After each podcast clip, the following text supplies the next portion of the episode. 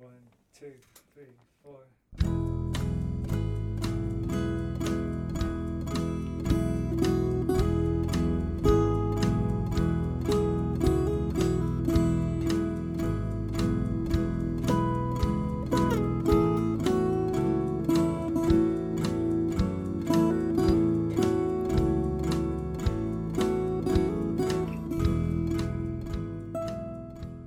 You are listening to Skylight, the Skylight Books podcast.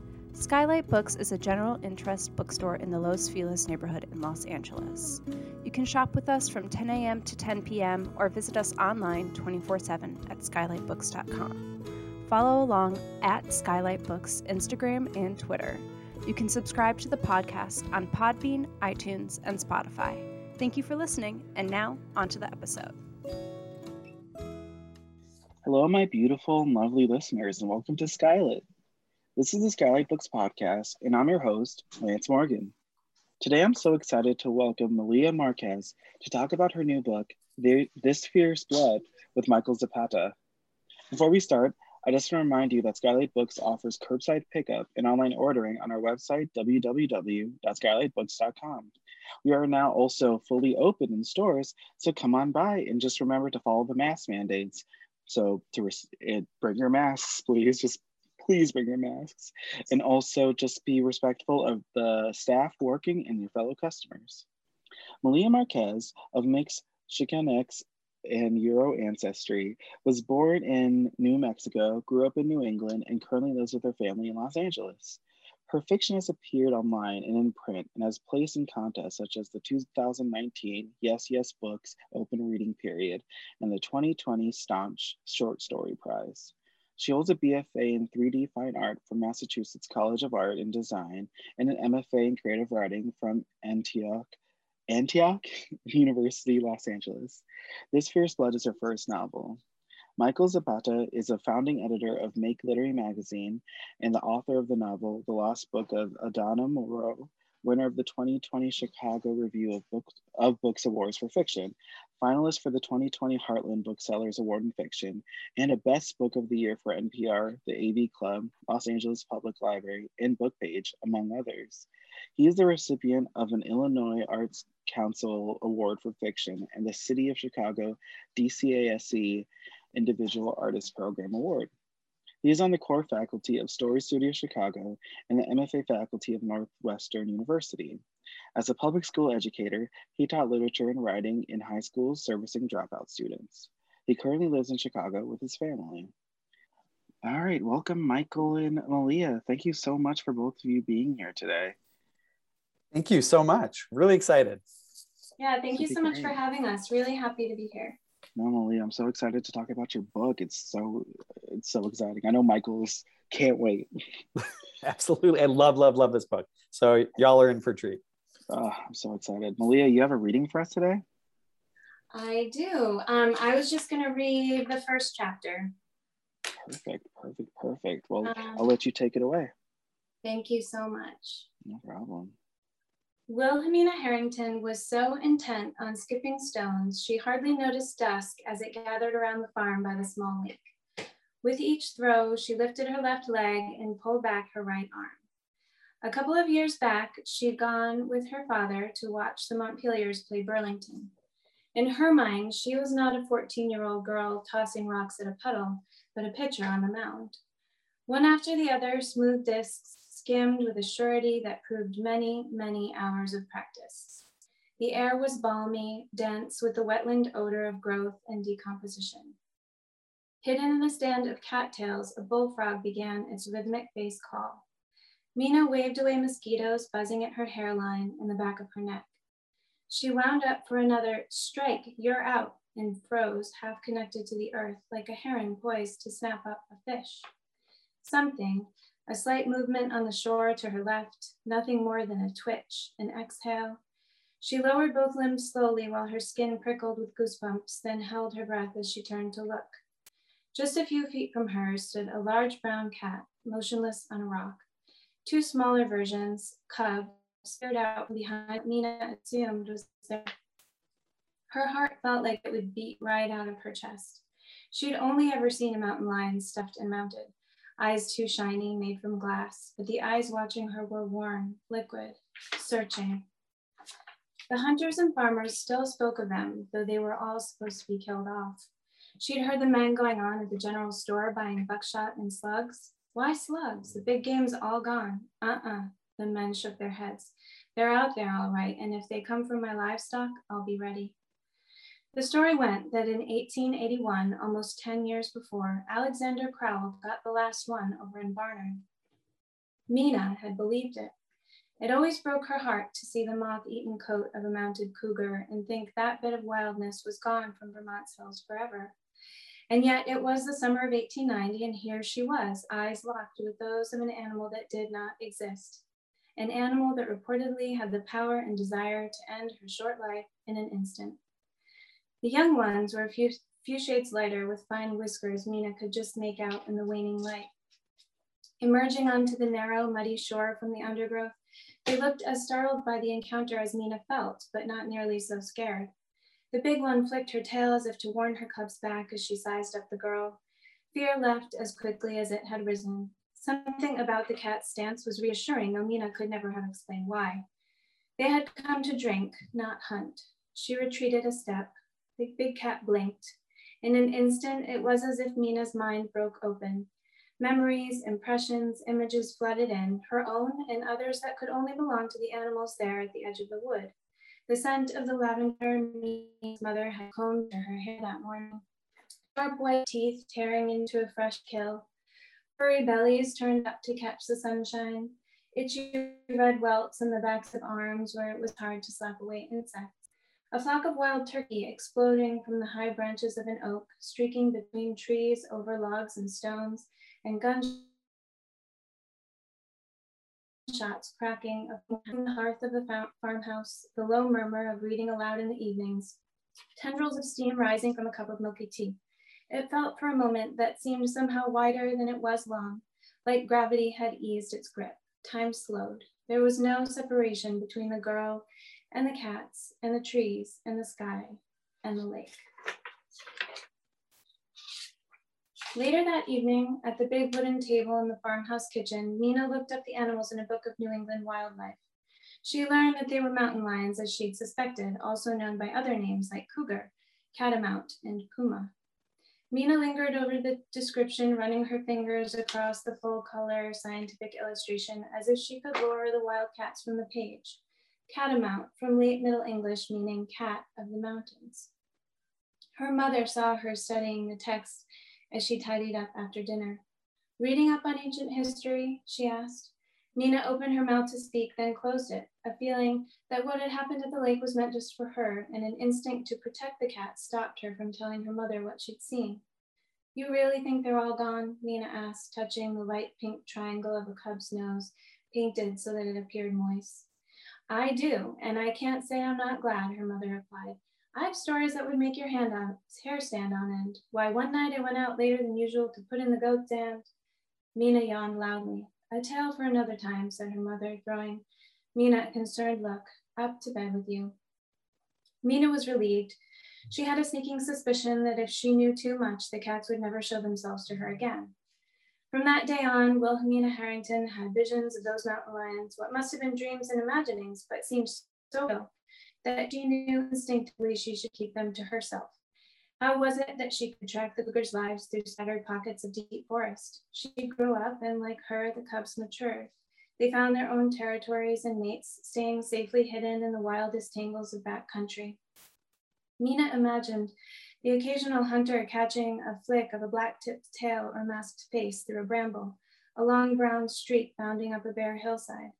She thought of a man returning home to tell a wide-eyed story about how, contrary to fact, he had seen what he saw and wouldn't nobody convince him otherwise.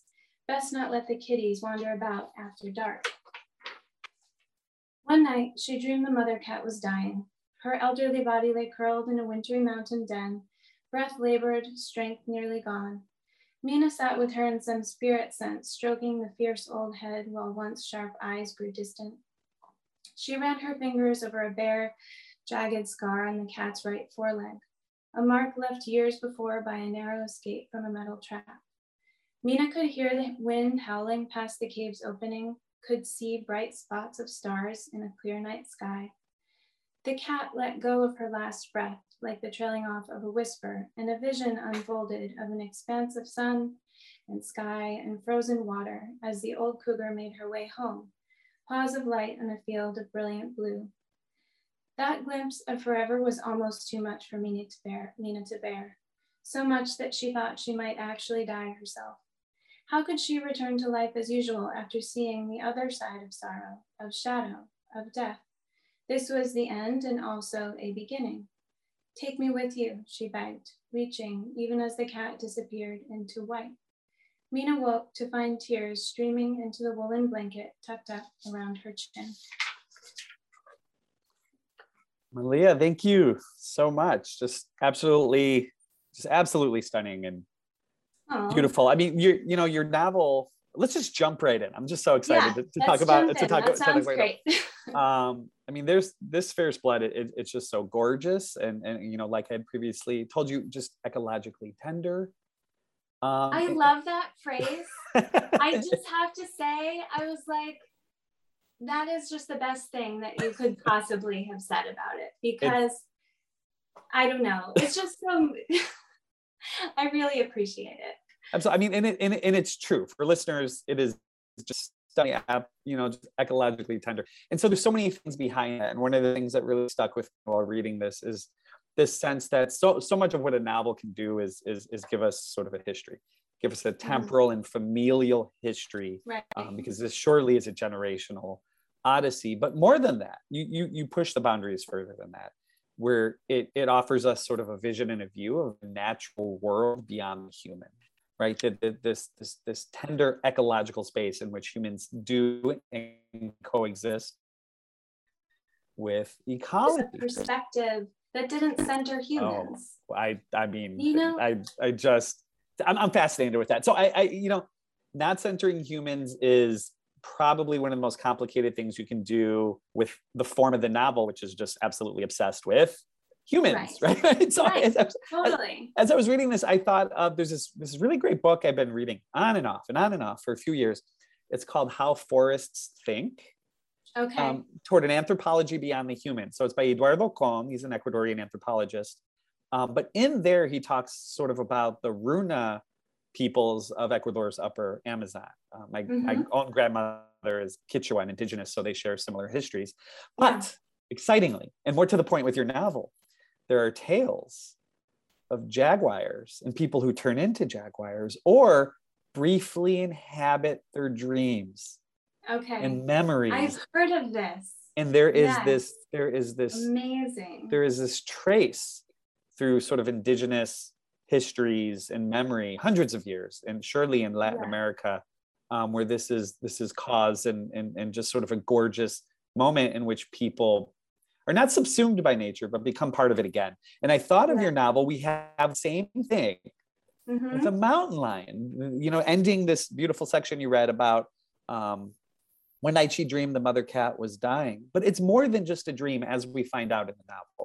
It's Right. so much more than inhabiting that. So um, i have questions ecological questions for you Yes, please. I Um, was just gonna say too, in the Southwest, we have the shapeshifters. oh Right? yes i love it so people who can take on forms, animals that can take on different forms. and yeah Play And these it- roles that are Ah. really just create stories, which is Yeah. just so inspiring. and it's it it's it's truly so this anthropology you know beyond the human is is is relatively new but it's actually our oldest story. You know it's the industrial revolution like divorced us from the ecological. This is Right, really right. you know we're, we're like ecologically anxious because so many of us don't have the experiences that most of humanity has had. So your novel sort of it brilliantly sort of addresses what are the consequences on individuals when they feel like they're being pulled by modernity away from the ecological? Mhm. but you also sort of offer us a way forward Hmm. um, through this generational odyssey through these brilliant women over the course of 100 plus years can you can you tell us can you talk a little bit about what the ecological really means for you not only in the writing of this novel but uh, you know as an artist as a reader Sure. Yeah. Um, and it's interesting that you would tie the two together, this piece about the women and the piece about the ecological piece because for me, I feel like a lot of my formative experiences were being in nature with mm. women in my family. Wow. Um, so a lot of the women in my family are deeply attuned to nature and you know they have all sorts of different practices and they're coming out of different um, different traditions and different backgrounds but there's this one continuous thread you know like it's kind wow. of like you know families there we always have our dysfunctional pieces and our yes. problems and our of course wildness but then there's also like the connection and the wildness that is like i don't know that deep connection with lineage mm-hmm. um, yeah and just the human connection and for me that was really like my best times were out in the woods. Yeah. You know, or like jumping in a river. Or, yeah. You know. So yeah, so I dedicated the book to my grandmother, my maternal grandmother, um, who I realized actually she she died five years before I started writing this book. Wow. She died tragically. Oh, so um, sorry. Thank you. Um, and then this book is coming out almost exactly five years after I started wow. writing it. So I, it's just like feels really. So it's dedicated to her and also my great great grandmother who inspired one of the characters. Um, wow. Her story, she's just like a family legend, you know. Um, and so yeah, it's tied up with these these powerful women who yeah. have powerful connections with the natural world. It's it's so extraordinary. I've, I've had quite a similar experience on the paternal side uh, with my with my grandfather, who's 102. Oh wow! He, he lives in Ecuador in a small village that his own father founded, a small farming village. But he had been, you know, working as a as as a farmer, but also someone who deeply understood what the ecosystem um, was for hundreds of years. And my grandmother was Quechua, and so they had sort of implemented farming technologies and farming um, yeah, farming technologies that had existed in the Inca culture for you know hundreds and hundreds and wow. hundreds of years. So I, I, I, those are the stories I grew up with visiting Ecuador. So so when I read this, I, I it, it's interesting in, in, Latinx and Latino and, and Latin American cultures mm-hmm. that this this drive towards memory tends to extend farther than I do see sort of in our North American comrades, right? This There's march towards modernity, indigenous yeah. piece, mm-hmm. because and we, you know, I mean, my family, there's also, it's funny because my grandfather, um, my grandparents were farmers too, ranchers. Um, mm. They have cattle ranch. They did cattle ranching in southern Colorado. Um, they still do. My grandma still lives there. Um, and they also have indigenous heritage wow. that goes way back. But also, there's this piece of there was this whole piece of erasure of culture. Yeah. Too. Yeah. That's and really you know, like the Southwest is it's wow. just like um like my my dad and his siblings were not taught Spanish because yeah. they were encouraged to assimilate into the more Western, like like the white world. Yeah, and, and you have, you know, one thing I'll back up there. You, you you have, and just to sort of continue that you know conversation with your experiences that you've been mm-hmm. able to have, and and sort of this um, matriarchal line is, is you offer something, you offer something that is deeply historical tradition and also deeply forward thinking in your novel. And, and mm-hmm. you know, the only, I hate coding anything, but the term that kept like popping in my brain is this, this type mm. of ecological feminism, this, this type of like true, this type of true historical, almost ancient indigenous feminism that extends and it's what we absolutely need for our survival mm. in the mm. future. You know, this is this is not sort of like the neoliberal feminism, which is centered around right. work, right? Right. We go to work or or or sort of as comrades and as as women we lean in this is this is right. this is a deeper sense whether it's the spiritual or whether it's has to do with um, the ways in which families hold together the ways in which memories and nations hold together i you know i, I had a question which which you perfectly answered about these experiences have be uh, experiencing nature with these matriarchs. Um, can can you tell us a little bit about moving forward, sort of about the mixed histories and cultures? You touched upon this this idea of like assimilation and sort of this obliteration, right, Yeah. uh, of of Latinx and, and and Latino and Latin American cultures. Um, you know, we see it too in Chicago. I, you know, during the time of Reagan, I'm dating Mhm. myself when I was when I was a little kid. I'll always remember that this woman who who was like a spiritual devotee of Reagan, who Mhm. constantly told me to stop speaking Spanish in kindergarten, who sent me to um, who sent me to speech class for pronunciation and, and sort of this forced linguistic assimilation. I think about that all the time as a writer and what that has, what that does to children and, and how to reclaim that or fight against it. And, and so you have, you, you have, you know, three generations, three plus Mhm. generations um, of women who are not only, not only actively, fiercely fighting that, but are aware of the consequences of both assimilation and what it means to give up your indigenous past and also what that potentially means for forward for their daughters um, what was what was that like being mixed yourself and and the liminal spaces in which writers like you and i exist who are Yeah. mixed and latino what was that like sitting down and, and writing that over the course of, of a story that um, contains three four generations Yeah, of- I I think this is such an interest. I mean, this is such an interesting topic to me, and it's something that I saw in your book too. Um, sort of exploring. So it's like the Latinx thing is always multiplicitous, right? Like, I Mhm. mean, I mean, people are always multiplicitous yes and and i think that people are, are so often this pigeonholed um, as a certain type of writer a certain type of person and i just always really had a hard time with that. Yeah it's it's like a monoculture. to be honest. Yeah yeah it's like it's like you know where the rebel resides in each of us like my Mhm. rebel is there um in this kind of like the way we draw boxes around people.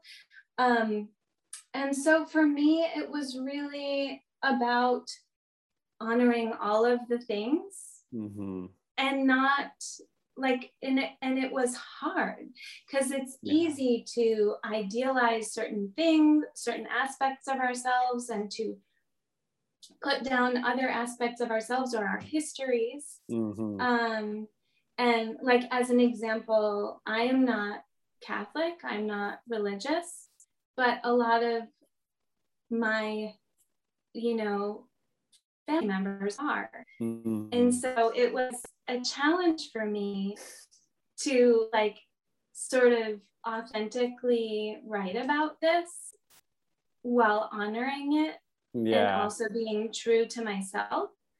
Um, and I feel like through that practice, like something erupts somewhere. And like Yeah. that's that's the book. And I think that's what you're getting at. Is Yeah. that right? I Yeah, mean, I mean, it's very vague, but um no like you have like so for example for for those listening who will and absolutely should pick up your novel you know just to give it in concrete forms there, there's this there's this wonderful matriarch Josepa, she's accused of witchcraft, right? And, and she Mhm. lives in, in the, the near American West. And she's accused of witchcraft um, when she seeks to not only retain, but sort of like use her indigenous ecological knowledge um, to heal other women eh, before and during childbirth and, and, and to not only sort of center her tradition, but to use very real ecological and medicinal practice to save lives right. in a, in a part in a part of the United States in which, which so many people were otherwise abandoned um, Right. or were sort of sort of fighting against for survival. So it's and then being accused in, in a Catholic sense from from a terrible terrible um, religious leader, um, not a good one. Um, but to be accused of, of, of this sense of witchcraft being this, this this monoculture label of anything that was outside of what is sort of hierarchical and of course white and and so but you you did something more than that you did something that i found so fascinating is that you didn't make this a song of just protest, right? A song of like uh, accusing someone of witchcraft is this terrible thing. You didn't make it just like a song. Josepa wasn't just a song or a, a, protest. What she was is it she, almost like inhabiting parallel universes. She thought about what not assimilating to a certain degree would do to her children, right? And so you have this as a parent, you know, my parental sort of like fear and joy took over reading this and in the sense of mm-hmm. like, what do we do for how do we teach our children that they are part of this indigenous history? And how does that exist or subsist in a country that has tried to erase it? And you don't give us answers. You don't give us the easy protest song. You give us a character who, who whose consciousness and spirituality is pulled in Right. many many directions I, I just thought it was a it was a brilliant juncture to do that and not give your readers sort of any easy answers um, right. it it, it showed me how much you inhabited um, as an artist what those liminal sort of unknown spaces can do to the Mm. individual I appreciate you saying that. Um, and I think I think part of that process for me was um, just this realization or understanding that um, women do that. yeah yeah With- yeah yes like like as especially i mean but not even just as parents just like i i feel like there's a lot of pressure to Mhm. to i mean to please and to to go along with what society wants to do in in a survival sense Yeah. you know we want to not only survive we want to thrive and so that's one of my questions you know like yeah how were my ancestors able to do that? How can I do that? Um, Hmm. In these different time periods where the challenges are different, how can we be informed by what has come before, or how can Yeah. we be strengthened or empowered by that? Because so many of these stories are also sad, you know, like our our ancestor stories they there's a lot of pain and there's a lot of Mhm. trauma and suffering and and of course that carries through and there's the whole epigenetic piece of like what do we inherit through our blood? Like what do Yeah. we feel even if we didn't personally understand it? Like we know from science that this is something that happens. Um and so what's the other part of that? Yeah. Yeah like, yeah. what's the joy that we inherit? And what is the these all the you know you're talking about these traditions um, you, that are lo- that have been lost or that feel um, like they've been they've been uh, uh, quieted you know? Yeah. like they've been pressed down like you with the language in Mhm. chicago growing up. It's like you but there's still i i guess my sense was we can call on on other things yeah you know yeah we can call on whatever this process was and like also be strengthened by it and see it as sort of Mhm. a fight you know Yeah. like the good fight it's it's we we things happen and we get through them and we become different and Yeah. that's not all bad and it's not all good but No, it is and it's yeah it- and it's extraordinary how much of that good fight is is language you know I, I, I was saying that language and i grew up speaking you know i, I grew up speaking spanglish and i grew up speaking mixed and my mother's family is lithuanian jewish so there's Mhm. some yiddish and Yeah. spanish and and and sort of english from chicago which is inhabited by just multitude of, of other different languages. And and, and when reading this i kept thinking when reading your novel I, I kept thinking too you know there's a sense of like i always think about like unstable reality. So literature today is, is, is i really think in north america has entered some some stages of unstable realism and, and, and latin american literature has been doing that for quite some time. And you know the the literature is sort of at the end i hate to i hate to be so dark but it's sort of at the end of what we consider modern life you know when we consider climate change when we consider sort of this declining capitalism or, end of empire whatever you might sort of like label it as. But the literature itself, I feel, is starting to resemble, and I saw this in your novel so profoundly, starting to resemble the type of literature that existed before modern life. Mm, So you have this love and fear of ecology, uh, surely a Mhm. respect, right. surely a Like we're respect being forced to pay attention to the things that we were Yeah, able to just overlook for so long. sort of like this sense of otherworldly horizons in which we have to just throw our hands in the air and and, and realize Right. there are there are, there are things bigger than us, you know, and not and not necessarily always in a religious, Yes. Catholic or even indigenous sense. Like there are otherworldly horizons. There are things bigger than us, things beyond sort of sovereign borders, which I know Right. Latinx, Southwest, Latin American cultures are, are very aware of the borders that have been placed on them by empire and things. So I, I, I really like, uh, uh, you know, writers such as yourself, you're sort of on this cusp of not sort of reinventing literature, but reinventing it in a way that fiercely remembers, you know, or inhabits the types of literature that that existed pre modernity and, and and i think it's it's a beautiful place to work from. Mhm. and i just i wanted to ask is there was there sort of this conscious effort of fusing different types of literatures whether it was latinx literatures indigenous literatures and, and north american literatures. And how did that let, let's get into the let's get into the weeds. How does that impact your actual writing when we think about voice and structure and style? Did, did, did you find yourself having competing voices in your in your artistic life or or or were you able to fuse it in a way that that made sense for you in the in the book? That's an interesting question. Um, because okay, so yes. it was a very long question too so sorry malia yes is the answer. um so so when I was a teenager I was reading like Isabel Kez and Rudolfo Anaya um and all of these I mean magical realism was definitely a, a formative and also like very um I it, it you know when a certain thing just feels like it opens up a, a whole new world. Yeah absolutely. Um yeah it was like revelatory for me. Um and but at the same time like i read i am not a i'm not a snob. Like i'll read Yeah. anything. Mhm.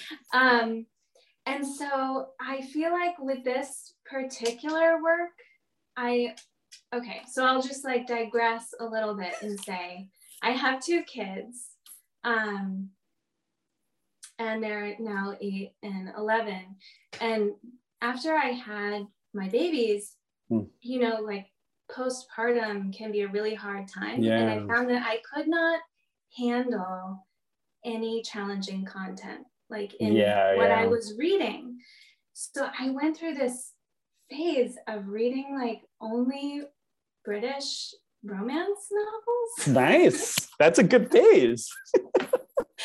Um and it was actually kind of like really like it was this was um like my doorway into fiction into writing fiction. Yeah. so i've Wow, always been a book a bookworm and i've always read anything but it was like having this actual emotional block to anything diverse um, yeah brought me into this very like sort of particular form where I was able to sort of like teach myself how to write like plot, Yeah. you know, and structure a, a novel. So um so there's like that piece where like and and I really appreciated that like deep deeply appreciated Mm. having that available to me at that time in my life um, that emotional journey. Like I didn't need anything that was like, yeah yeah yeah anything more than that i i i, I had always grown up with uh, and loved science fiction but after i have a four year old and a two year old and um surely you know during the crazy period after they're born um I, I just dug back into that past reading. Yeah, science fiction and i the four year old had a had a had a, had a pretty bad illness for a year and a half which has since thankfully passed and it was during that time where my idea of prestige literature just collapsed around the crisis in my life and i realized i should be reading any goddamn thing that makes me What have fun and what bring, that brings me back to comfort yeah Yes, Yeah. and I think that you know when I was a little kid, that's what I was reading. Was like you Mhm. read, you read these little like babysitters club and like stuff like that, you know. So it's like very comforting, and there's real value in the comfort. Yeah.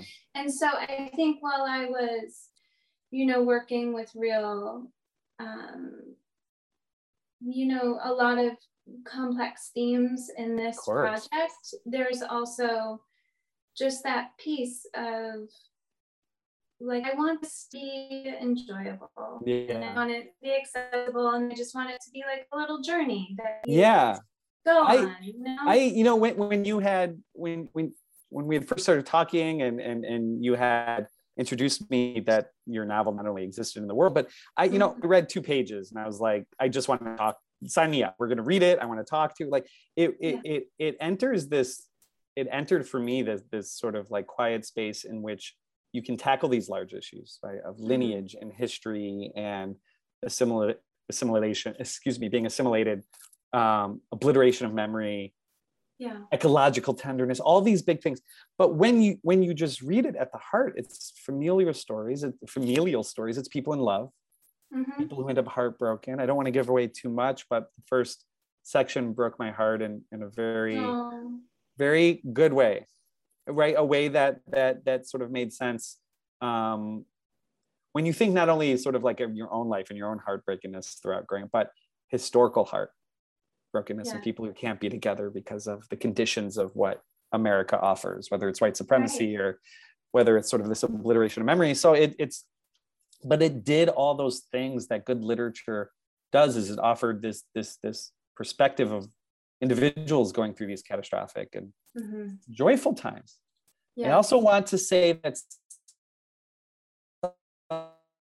something that separates like the New York Times, they might call like trauma, you know, they, the trauma porn or whatever people want to call it. It it it extends into joy. That's the thing. That's the thing that's sort of like that tender Latinx literature and that history does is it just a, it's not one sort of fault line after another after another it's not sort of this idea of presenting our people Right. um, and as people have just gone through hell right. it, it, you center joy Mhm.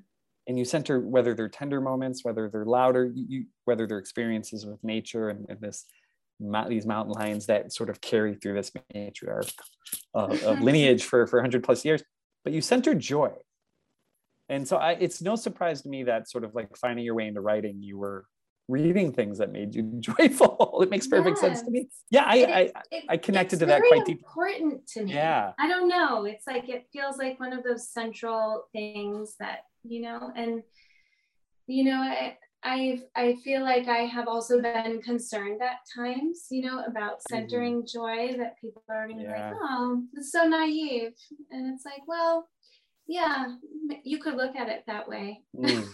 well the re, y- you know the reality is is is you know i taught um, i taught high school dropouts for 10 years I've, I've Mhm. you know currently working on um, at my day job organizing a union and it, it's interesting that when you come into contact with people who have the most to leverage and fight against Yeah, one of the one of the primary things that connects them and that solidarity is centering around the joy of now and the joy of what a future can be yeah, so what I- what is naive is irony yes. sort of I sort of agree. the North American irony is is to me Yeah. quite naive actually.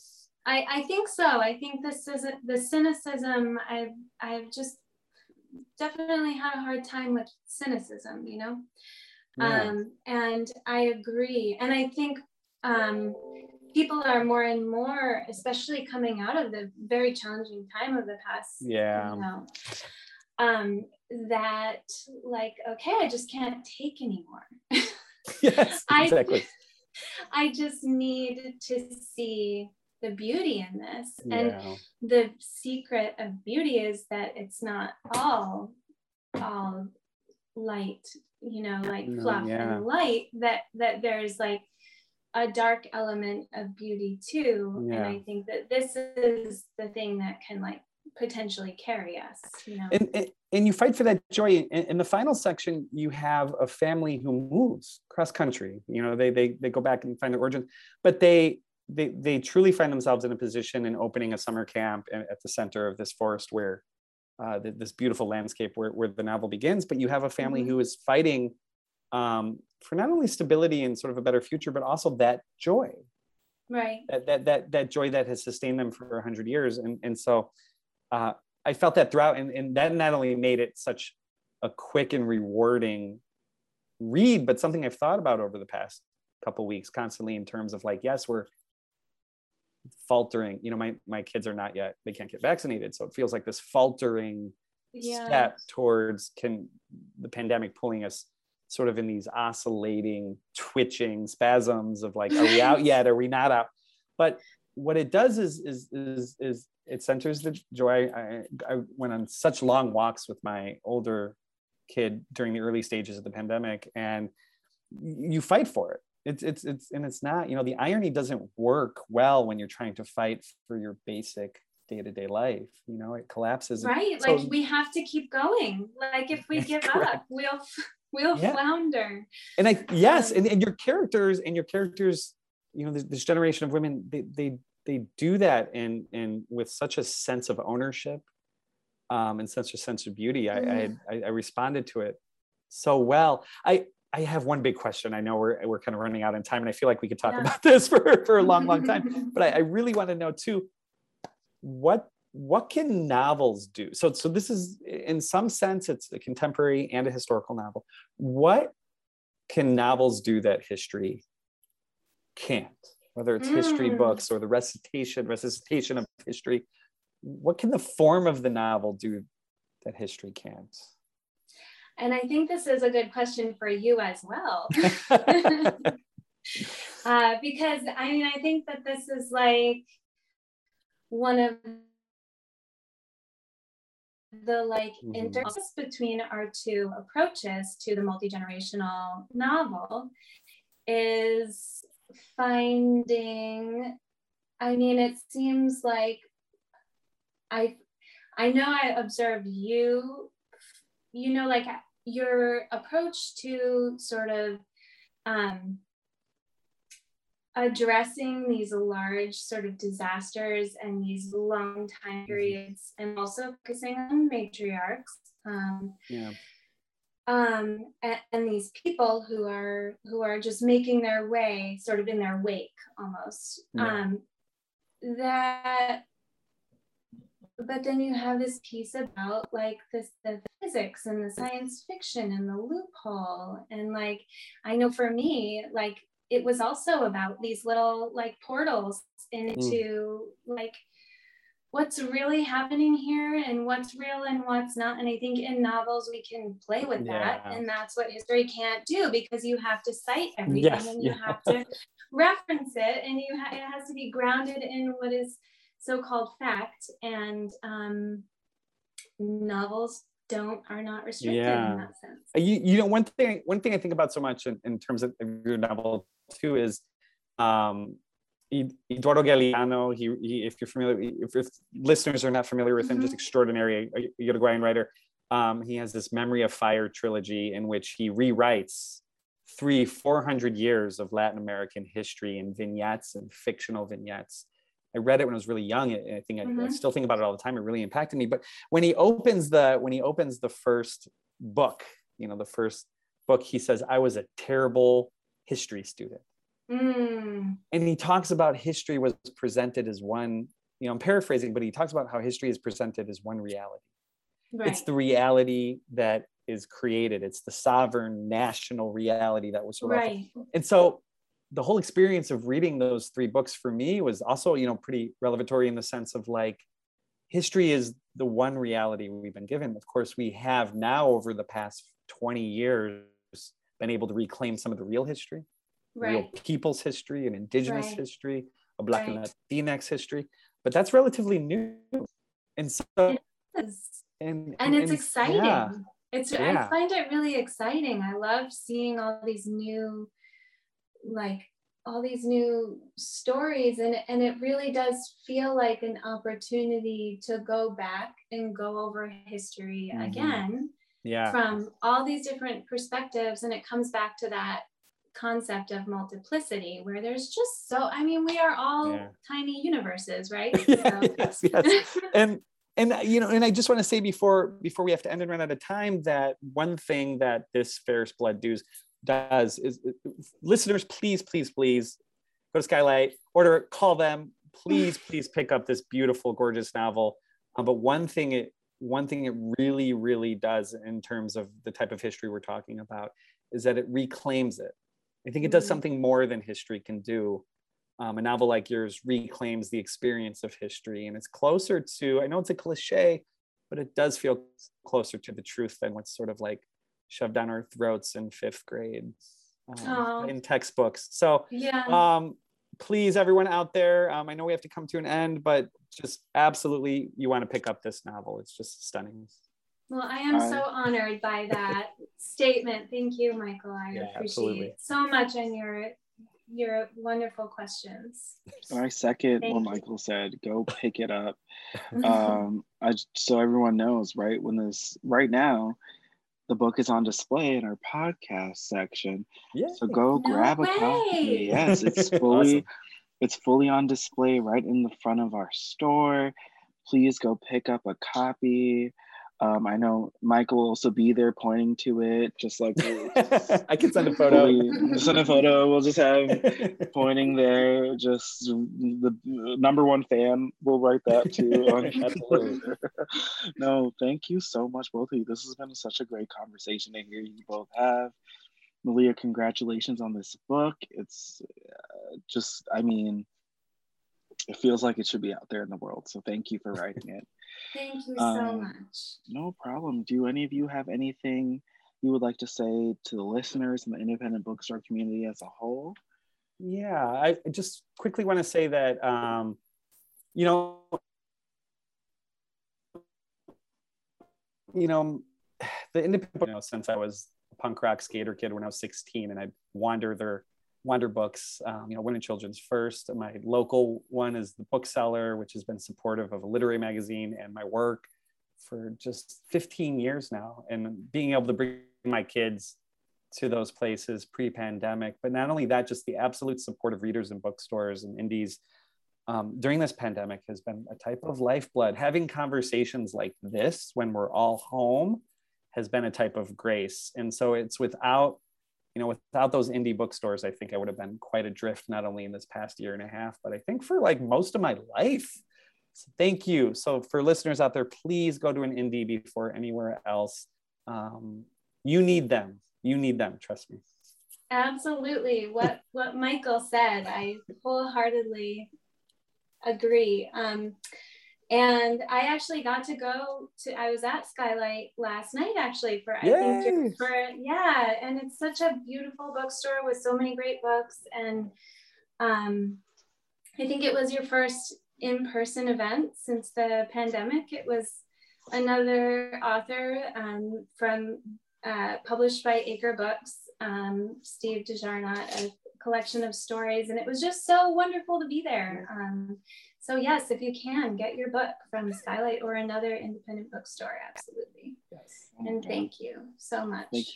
Thank you for coming by. Oh my God. Thank you for you know, coming support all the authors. No, yeah, and so come support your authors, guys, your favorite authors, and your new, your maybe your new favorite authors. But um, we're on this podcast right now. Cough, cough, cough. Yeah. um, no, thank you so much, both of you. Uh, Malia's book is currently on display, as we said, This Fierce Blood. And Michael, you can order Michael's books too through Skylight Books. So there's no excuse. We have no excuse, is what I'm saying. Um, thank you both again for being on our podcast. And to our listeners, thank you for either coming back or listening for the first time. And I hope you have a beautiful and wonderful rest of your day. Thank you. thank you Thank you. Thank you for listening to the Skylight Books podcast series. Please don't forget to visit our website at skylightbooks.com and make sure to follow us on Twitter and Instagram. Also, don't forget to subscribe to this podcast for more author talks and bookseller conversations. You can find us on Podbean, iTunes, and Spotify. Stay safe and healthy, and we hope to see you back in our store soon.